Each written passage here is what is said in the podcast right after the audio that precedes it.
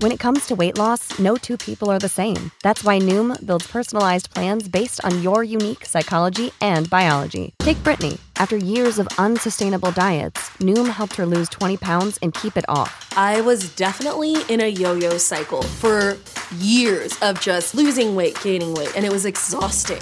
And Stephanie. She's a former D1 athlete who knew she couldn't outtrain her diet, and she lost 38 pounds. My relationship to food before Noom was never consistent. And Evan, he can't stand salads, but he still lost 50 pounds with Noom. I never really was a salad guy. That's just not who I am. Even through the pickiness, Noom taught me that building better habits builds a healthier lifestyle. I'm not doing this to get to a number, I'm doing this to feel better. Get your personalized plan today at Noom.com. Real Noom users compensated to provide their story. In four weeks, the typical Noom user can expect to lose one to two pounds per week. Individual results may vary.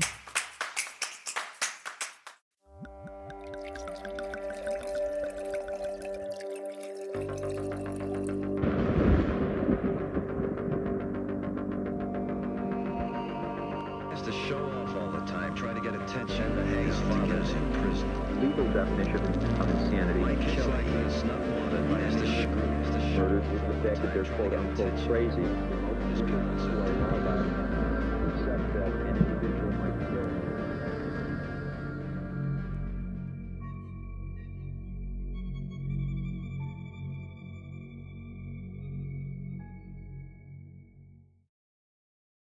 Здравейте и добре дошли в нов епизод на подкаста Пурпурни следи. Аз съм Вяра, вашата водеща и днес реших да ви подготвя един епизод, който изцяло, поне според мен, се връзва с обстановката на октомври. Един епизод, който се надявам да ви пренесе в атмосферата на есента, но, едно голямо но, това е особено кървав епизод, за който трябва да дам предупреждение. Но щеше ли да бъде перфектен епизод за октомври, ако нямаше една част хорър и то истински хорър за убийство, което е особено жестоко и мистериозно, комбинирано с паранормална част. Колкото до атмосферата, според мен това е перфектната комбинация. На 10 юни 1912 8 души в къщата на семейство Мур в Вилиска, Айола, включително двама възрастни и 6 деца, биват жестоко убити в леглата си от неизвестен нападател с братва.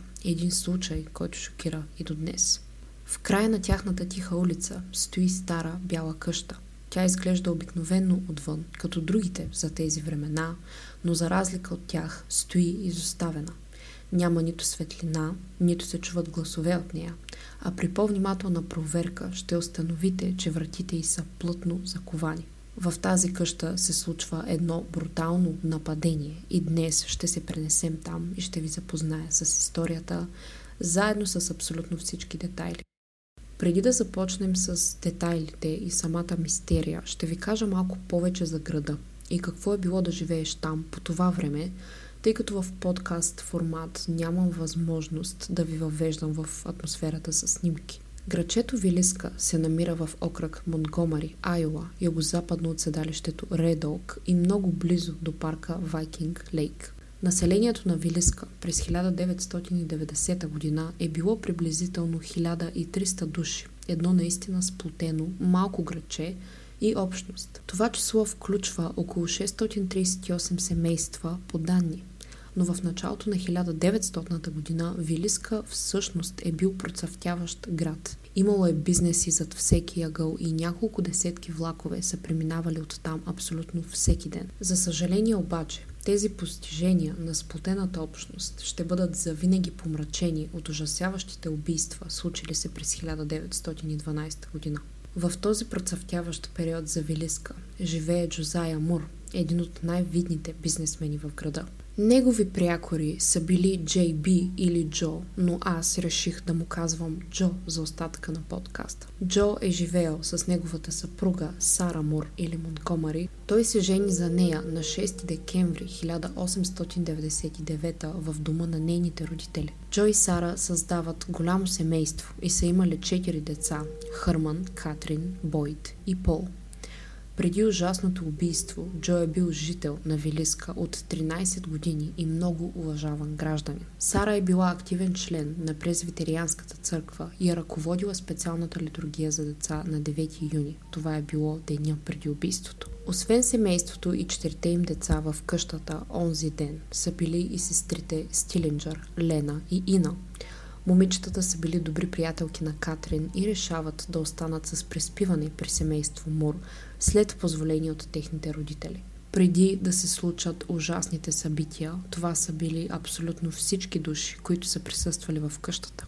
Но какво се е случило наистина? Ще започна да ви въвеждам в историята, започвайки от датата 9 юни, след като се запознахте малко повече с жертвите. На този ден се е провеждала програмата за Деня на детето в Презвитерианската църква. Това е определено като ежегодно събитие и литургията по повода е започнала около 8 часа в неделя вечерта. Според свидетели, Сара Мур е координирала всичко, както ви споменах по-рано. Всички деца са видяни в църквата от свидетелите тази вечер, включително и сестрите Стилинджър. Литургията е приключила към 9.30 и семейство Мур, заедно с Лена и Ина, се прибират пеша от църквата. Всички те влизат в дома, някъде между 9.45 и 10 часа и не след дълго се отправят за сън. Джо и Сара Мур са били на горният етаж, докато четирите им деца спят в отделна стая малко по-напред по коридора. В стаята за гости на първият етаж са били настанени двете момичета.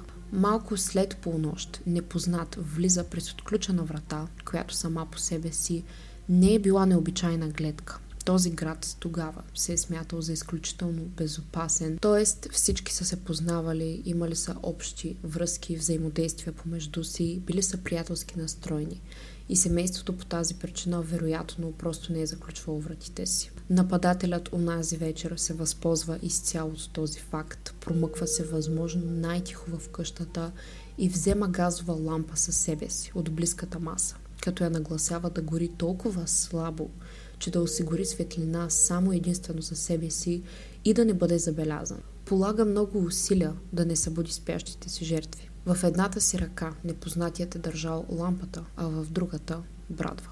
Без да обръща първоначално внимание на спящите момичета на долният етаж, убиецът си проправя път нагоре по стълбите, воден от лампата и привидно безпогрешните си познания за ориентиране в дома.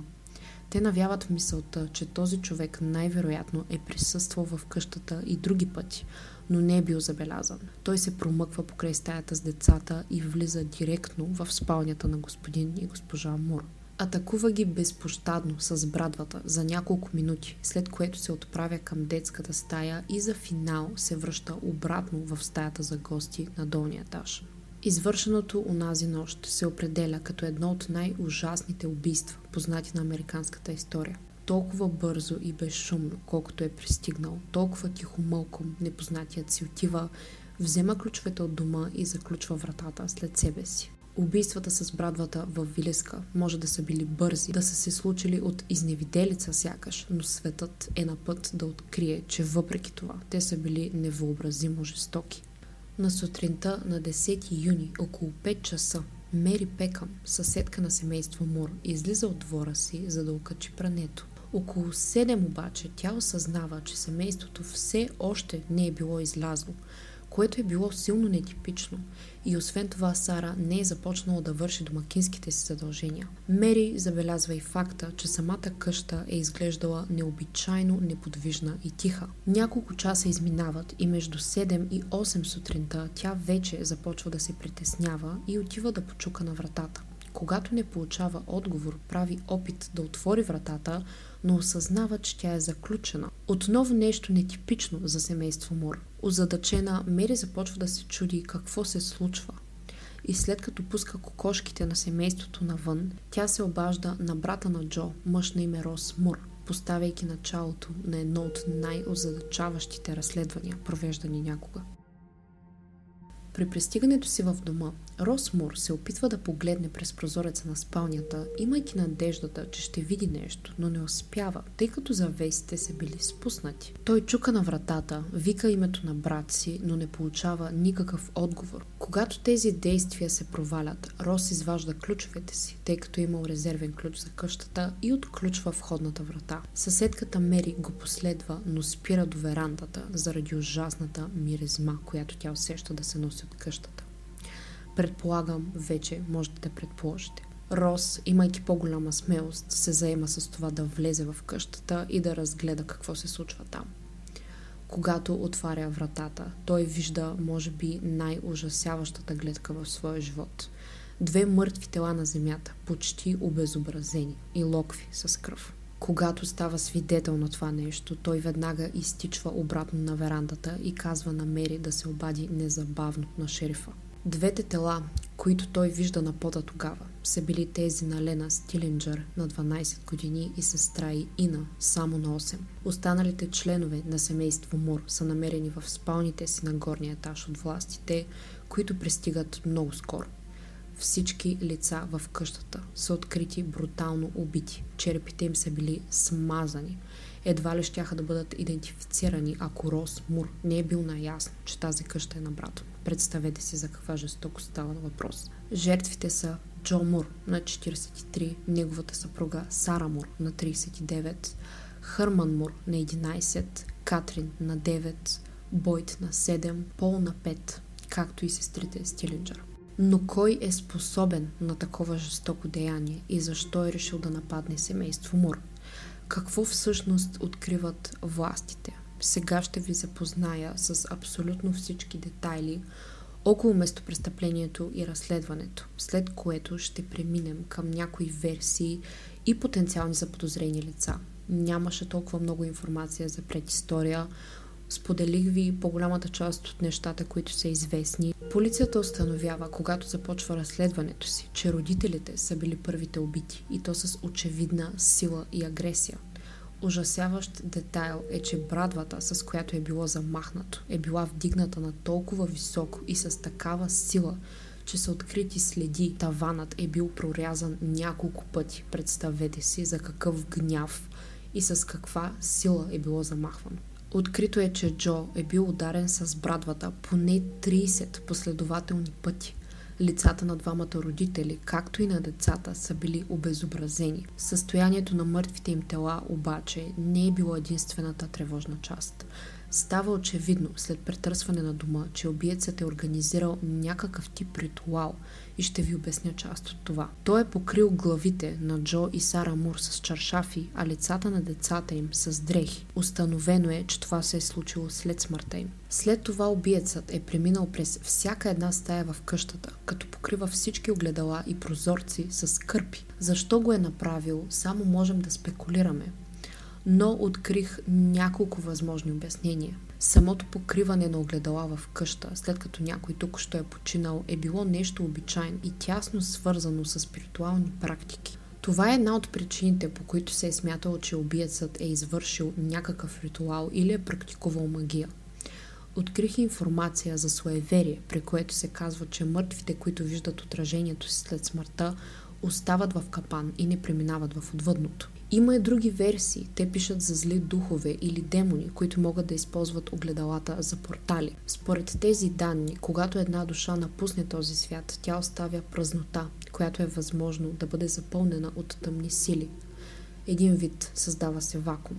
Има и по-широко позната еврейска традиция от информацията, която аз открих, която гласи, че огледалата е редно да бъдат покрити по време на траур. Едва ли ние някога ще можем да разберем причината, по която убиецът е направил това нещо, или дали това изобщо е свързано с спиритуална практика, но сметнах, че ще ви е интересно да чуете малко повече, специално за тази част от убийството, тъй като тя предизвиква интерес за доста хора. По-просто обяснение, което мога да ви предоставя е, че убиецът е искал да покрие огледалата, за да няма възможност жертвите му да видят негови отличителни белези, като например цветът на очите му, колко е висок и така нататък. Още по-странен детайл, който не е свързан с огледалата, е, че извършителят е извадил парче суров бекон от хладилника, горе-долу около 1 кг и го е поставил в хола на пода, заедно с ключодържател.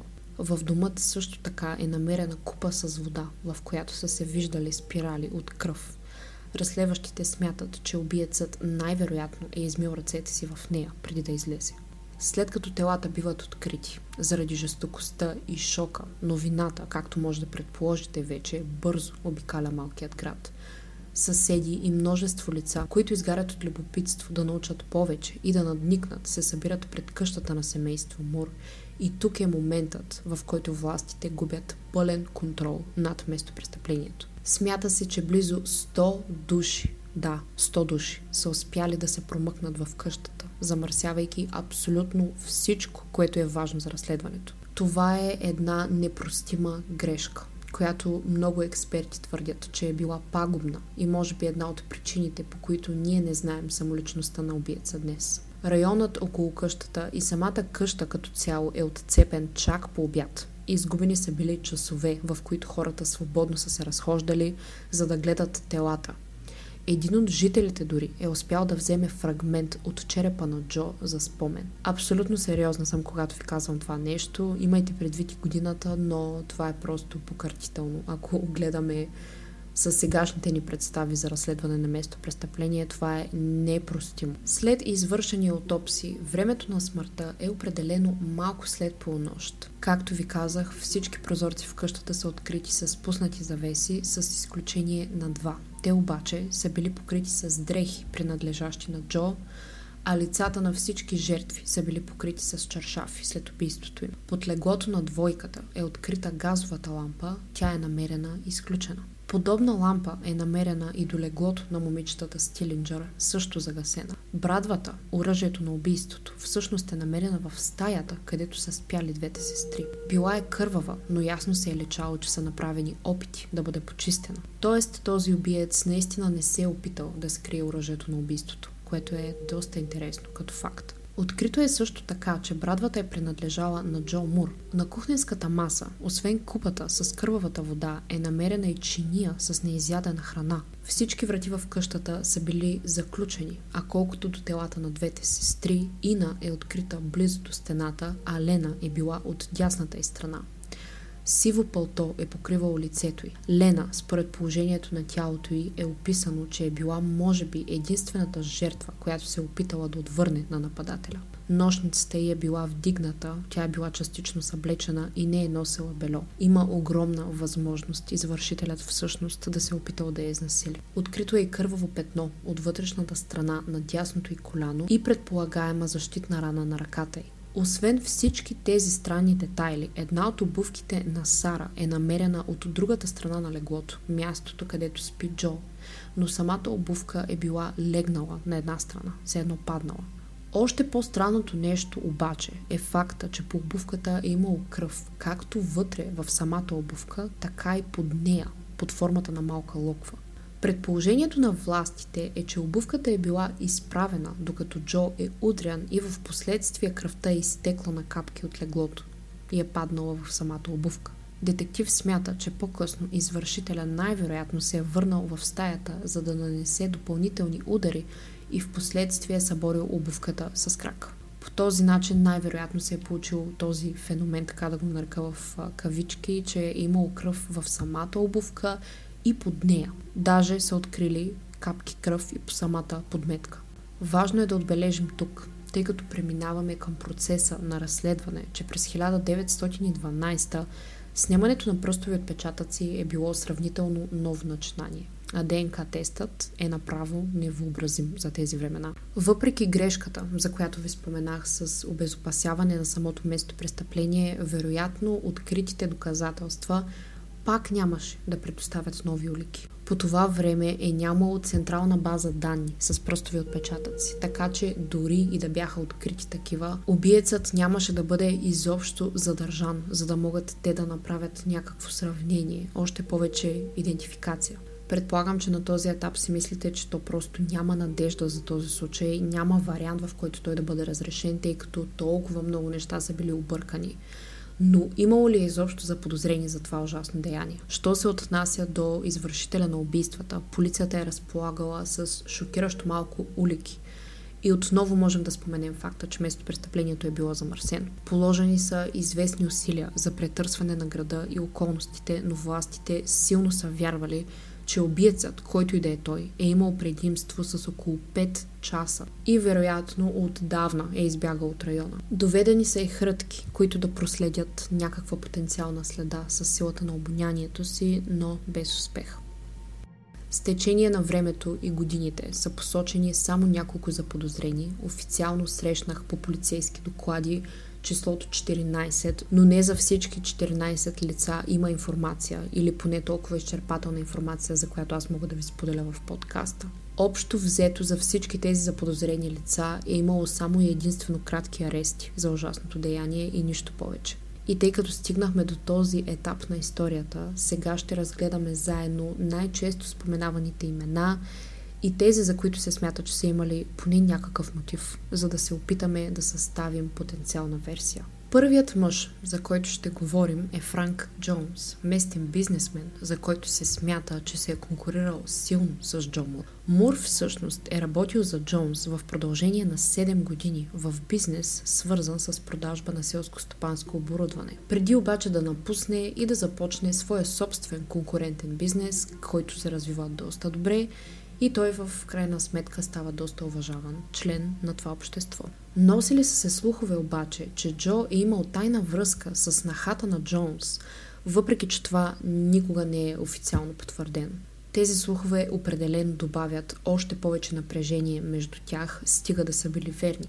При проведени разпити, жителите на града са настоявали, че двете фамилии са теели дълбока омраза една към друга, но не се смята, че нещата са били толкова лоши, че да се стигне до убийство. Което само по себе си е малко противоречие, според мен. Това според мен е достатъчно добър мотив, ако имаш толкова голям конкурент, да искаш да го отстраниш и дори да искаш да отстраниш членовете на неговото семейство, тъй като те най-вероятно ще наследят неговия бизнес. Той е имал доста момчета. Самият Джо Мур е имал доста синове и има логика този човек да иска да отстрани и бъдещите поколения, които да не могат да му се изпречат на пътя. Вижда се, че този човек е имал някакъв тип лично отношение и още повече е познавал къщата много добре. А това е доста типично, ако наистина тези двама мъже са били добри приятели преди и сега са били конкуренти. Според мен това е доста добър мотив. Тук обаче има и една подтеория, подверсия, за която можем да говорим и в нея се споменава името на Уилям Мансфилд. Властите описват Уилям като привърженик на кокаина, по мек начин го наричат наркозависим малко или много и дори го подозират за сериен убиец. В друг щат, по същото време са разследвали съвсем различен случай, в който същият този мъж, Уилям, е бил заподозрян за убийства, извършени с братва. Жертвите са били собствената му съпруга, малко дете, тъст и тъща. Това се случва в Иланой на 5 юли 1914, горе-долу две години след убийствата в Вилеска. Според разследващите, и двете убийства са извършени по изключително сходен начин, което им подсказва, че наистина е възможно те да са били извършени от един и същ човек. Жертвите са били убити с брадва, а огледалата в домовете е покрити. Мансфилд дори е бил арестуван за кратко относно нашият случай, това, което ние коментираме днес, но се оказва, че е имал желязно алиби. И е бил в съвсем друг щат по време на убийствата в Вилиска което го кара автоматично да отпадне като заподозрян. Въпреки, че линията, по която са разследвали първоначално е изглеждала силна и много, много обещаваща. Вторият заподозрян е описан като много по-вероятен избор и дори сам признава за убийствата. Въпреки, че по-късно се е отричал това, споделяйки, че е бил принуден да признае и е жертва на полицейска бруталност.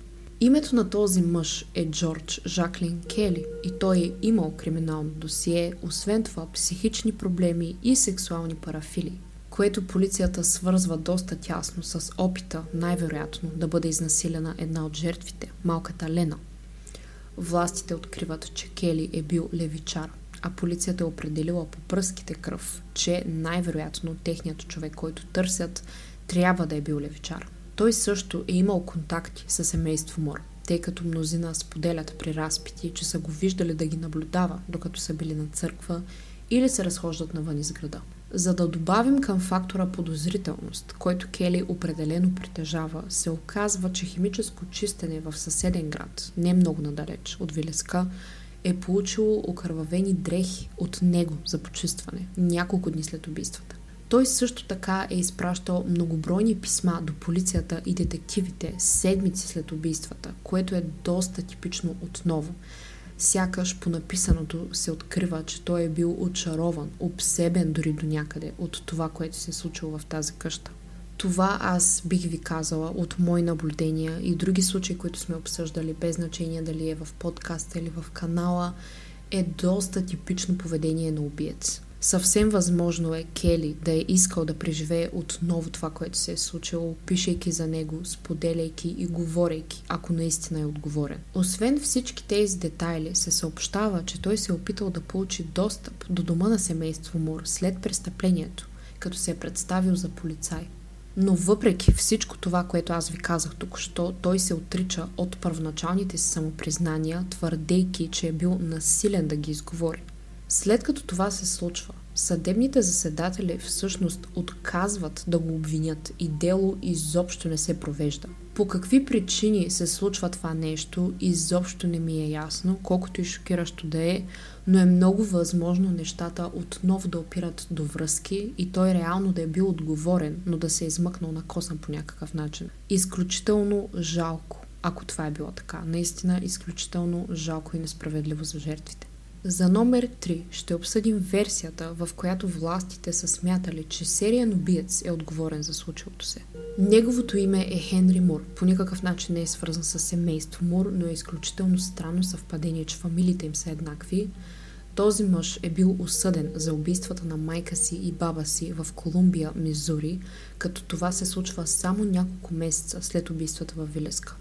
Жертвите са били убити с същата бруталност, а избраното оръжие от Хенри отново брадвата. Сега трябва да ви кажа, че по време на разследването на убийствата в Вилеска се появяват плашещ брой убийци, които нападат с брадва в различни щатове. Било е като някакъв ужасен феномен, като мода сякаш. Но за един психопат това е перфектният момент той да изпъкне, имайки предвид отзвука и вниманието, което този случай получава. Приликите в престъпленията са били поразителни и това е една от главните причини властите да смятат, че си имат работа с сериен убиец. Но как е възможно един и същ човек да е в няколко щата едновременно и да напада? Дали тези извършители не търсят просто по свой собствен брутален, извратен начин внимание с отвратителните си деяния и повтарят това, което е предизвикало фурор? От това, което аз успях да открия като информация за Хенри Мур, в крайна сметка той никога не е разследван по-обстойно за убийствата в Вилиска и излежава 36 годишна присъда за убийствата на семейството си в Мизури, преди да бъде освободен условно от губернатора на 2 декември 1949. Ще споменем още едно, последно вече име, което отново се причислява към теорията за сериен убиец, който броди на свобода. Името е Пол Мюлер. В книгата си от 2017 година «Човекът от влака» Бил Джеймс и дъщеря му Рейчел Макарти обсъждат убийствата в Вилеска като част от много по-голяма поредица от убийства. Те заключват и предоставят версии, че убиецът е Пол Мюлер или Милър на някои места се среща иммигрант, вероятно от Германия, който е бил обект на неуспешно едногодишно преследване от полицията. Пол е бил единственият заподозрян в убийството на друго семейство през 1897 в Уест Брукфилд, Масачузетс. Семейство, което всъщност го е наело като работник. Авторите, баща и дъщеря, започват разследването си в опит да разкрият мистерията и загадката около убийствата в Вилеска и заедно с това откриват архивни статии във вестници, описващи десетки убийства при подобни обстоятелства в САЩ. Те вярват, че Пол е виновен за убийствата в Вилеска като част от кървав маратон, огромен пъзел, както ви казах, продължил повече от десетилетие, като идентифицират и много общи черти между престъпленията. Извършителя, например, е избирал семейства, които са живели близо до железопътна линия, тъй като се е предполагало, че той пътува доста често с влак. От тук и заглавието на книгата им. Той винаги е нападал около полунощ, като изчаква жертвите му да заспят. Използвал е тъпата страна на брадвата, а не острието, за да нанася удари по главата и лицето на жертвите си. Това, ако приемем тази теория за вярна, може да се обясни също така с факта, че Както ви казах, тавана над леглото е бил надра. Тоест, ако можете сега да си представите, братвата е била обърната с острието към тавана. И тук те всъщност предоставят доста, доста интересна теория, която е възможно наистина да е вярна. Освен това, той е покривал и жертвите, и прозорците с одеяла, след което е заключвал вратите преди да се измъкне. Друг детайл, който също е доста сходен, е, че той винаги е използвал брадва, намерена в дома на жертвата и е оставил на видно място след убийствата, вместо да се опитва да я скрие. В заподозрените престъпления на Мюлер често, но не винаги, според тях е имал сексуален мотив, насочен към момиче в пубертета, по същият начин както при Лена, която е открита частично съблечена. Вие смятате ли, че те наистина са успели да разкрият тази дългогодишна мистерия с информацията, която ви предоставих от книгата? С това всъщност в този етап на подкаста се изчерпват версиите и нашите заподозрения. Останалата част от лицата, които са споменати в полицейски доклади, след проверки и разследване всъщност се оказва, че имат алиби. Меко казано, властите тогава са били озадачени и изобщо не са знаели кого всъщност търсят. Едно единствено ужасяващо нападение ли е това или много по-голяма и сложна мрежа, цяла поредица от убийства? Дали извършителят е познавал добре града и семейството или просто е случайен убиец, който е преминал през града и се е възползвал от възможността? Странни са и противоречивите факти във всички тези въпроси, които се задаваме и факта, че той сякаш по начина по който е извършил убийствата изглежда е познавал много добре интериора на тази къща и е познавал семейството. Дали пък това не са организирани сходни нападения в различни щатове, за да може да се внесе страх и паника в жителите на грачетата? Да се почувстват те така, сякаш абсолютно никой не е в безопасност. Въпреки всички общи характеристики, методиката на убийството, абсолютно всички детайли, полицията никога не успява да разбере и разгадае загадката за убийствата с Брадва в Вилиска дори до днес. Случаят в крайна сметка изстива, времето изминава и абсолютно всичко приключва, когато къщата на семейство Мур се оказва окована с дъски. Откакто се е случило ужасното убийство, са правени няколко реновации на къщата, но само такива, които я поддържат в нейният оригинален вид, отвътре и отвън. Къщата във Вилиска се поддържа, тъй като се превърна в туристическа атракция в последните години от така нареченият паранормален туризъм. Тя все още стои в края на тихата улица, докато животът продължава около нея, напълно необезпокоен от ужасите, които някога са били извършени вътре. Преди да се разделим днес, тъй като приключихме с криминалната част от този случай, ще обсъдим, имам желание да обсъдим част от паранормалният аспект. Както подобава за един епизод през октомври, тъй като това е неизменна част от историята на самата къща.